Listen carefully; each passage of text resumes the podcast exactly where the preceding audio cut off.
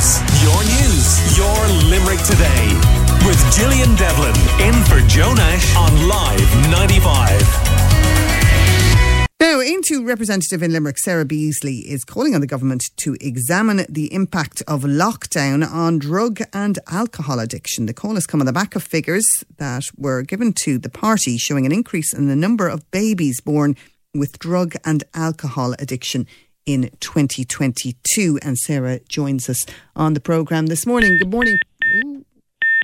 Oh, we, we seem to have a problem there with uh, Sarah Beasley. Let's just see if we can get her. Uh, Sarah, you there? I am, oh, Gillian. How are you? Beeping, little beeping. Sorry about that. I'm good. No um, um, Sarah, these babies uh, born with addiction, it's really one of the most tragic stories to see a baby affected by alcohol and drugs before they've even started their life. It really is, Gillian. Um, and I suppose uh, I was talking to a, a midwife um, in the regional, in the maternity, and she said, you know, these little babies, uh, they have to go through withdrawal, you know, once they're born. Some of them have like facial uh, disfigurement and everything. Um, and I suppose, you know, before I came on the show, I was thinking about it. And, you know, 20 years ago, I don't think people realised the effect of like smoking on the unborn or alcohol or stuff like that.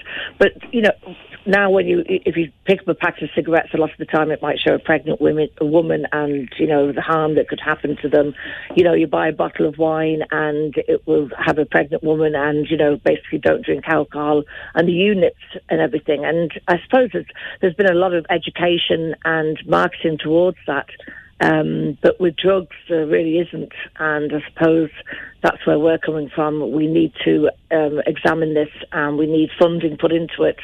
Um, and we, we need to um, we, we need to support these mothers because they're going through um, a bad enough time of addiction, etc.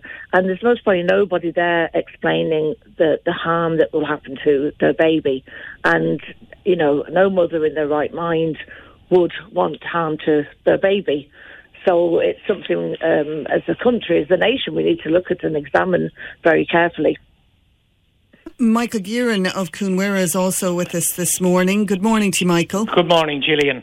Um, Michael, do you actually see pregnant women coming to your service? Um, yes, uh, they would not be in the in the majority of the clients that we of the female clientele that we we admit. Um, but it's not unusual to have women presenting to us um, who are pregnant um, with various substance misuse or alcohol misuse issues.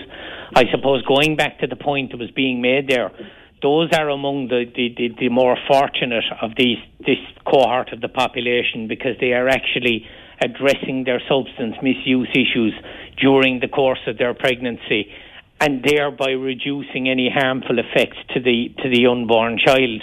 Um, I suppose our concerns would be around people who might have substance misuse issues and may end up with unplanned pregnancies and so on. And that's possibly where this problem is arising. I think it's worth pointing out that, you know, of the 102 um, babies that were born in 2020 with various, sub- various substance related issues at birth, a far smaller percentage of them were affected by the very sad condition of fetal alcohol syndrome, where you end up with altered facial um, appearance and so on and so forth. And a lot of them would have been affected by withdrawals because their mother may have been using something up to the point of birth.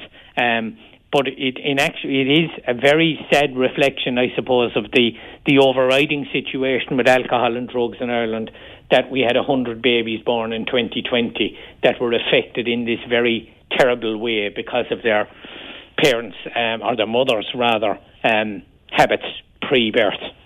Michael, am I right in saying that if you're born with fetal alcohol syndrome, that the, the effects of that can last a lifetime. I mean, it, just because it may get out of your system um, as a baby, you're still affected though into adulthood. Yeah, it's worth pointing out here, Anne Marie or, or, or uh, Gillian, that I'm not a doctor.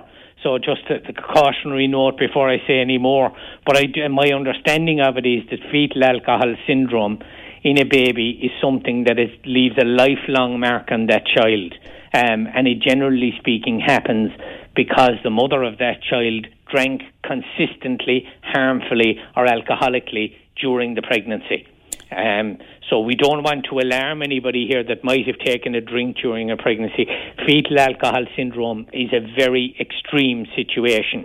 A lot of the cases that are possibly being talked about in the 100 and odd in 2020 are probably individuals who may have been using alcohol, prescription medication, or illicit drugs, or a combination of the above three.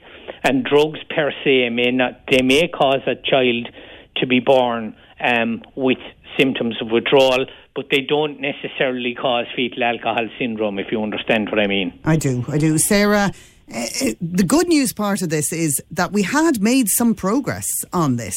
We had improved, and uh, you know, the number of babies in uh, born with defects as a result of you know being uh, drugs or alcohol while their mother was pregnant in 2011 was 146 but it had fallen to 96 in 2019 so that's a significant improvement.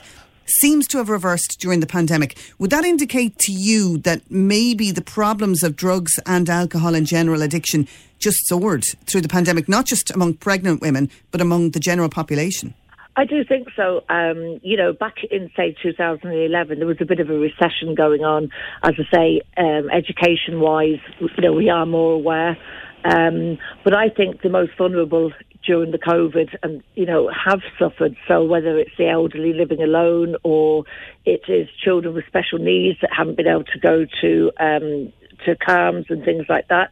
And, you know, uh, people have to people realise you only walk around Limerick and you can see addiction has taken a hold of our streets. And I, I deal with the addiction and with homelessness and it's absolutely dreadful. And I think um, you know COVID is uh, the impact of COVID is only starting to show. And I think in 2021 those figures will rise again. And I would really urge the government to put additional supports in place for these, you know, young young girls, or it, it's just awful, and they just need a, a hand uh, to a hand being held, basically, um, and additional supports are definitely needed. It's essential at this stage.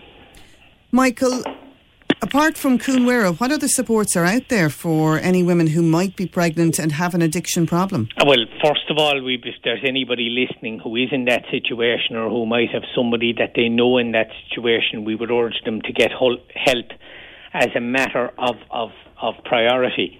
Um, and there are various um, services. The HSE drug and alcohol services might be a good place to start in terms of gathering information or their GP, and they can certainly be referred on then to various outpatient and residential services depending on their particular situation.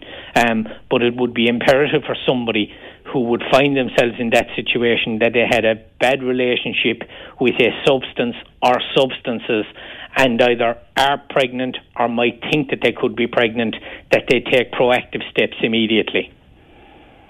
Do you think, Michael, the fear of being stigmatised is stopping some of them seeking support? Because I know it's a regular thing that I, I hear people complaining uh, when they attend the maternity uh, that they see pregnant women smoking outside the hospital. Oh, how could they do that to their child? Maybe perhaps not understanding how difficult addiction can be and how that those pregnant women who are smoking may be trying to give up the cigarettes and just had failed at that particular moment and that maybe it's support they need more than the criticism and that that stops them from looking to, to, to, reach out for help. Yes, and you're absolutely right. And in the case of an active substance misuser who is female and might get pregnant, the, the, the key point to remember is that person isn't stopping because they won't stop.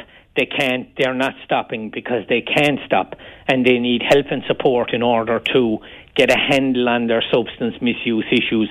And that is certainly why we would be saying to anybody who might be in that situation, they need to go to somebody who is going to take a non judgmental, um, open, um, understanding view of this, like, for example, their general practitioner who will refer them on accordingly.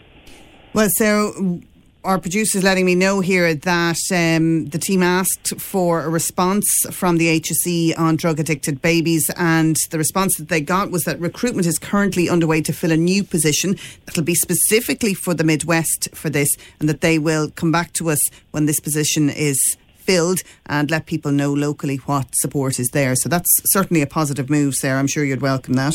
Oh, definitely. I mean, um, this is what we want. This is what I think is needed. Um, and as I say, Michael's right. No one wants to see a pregnant woman um, abusing substances, but look, it's it's a fact of life, and the support is needed, and that's um, fantastic. Now, if that um, happens, uh, it would be great for the women of uh, the Midwest. Okay, thank you for joining us on the programme this morning. That's Sarah Beasley of Aontú and Michael Gearan of Cuan Mhuire in Bruree. Your views, your news, your Limerick today with Gillian Devlin in for Joe Nash on Live 95.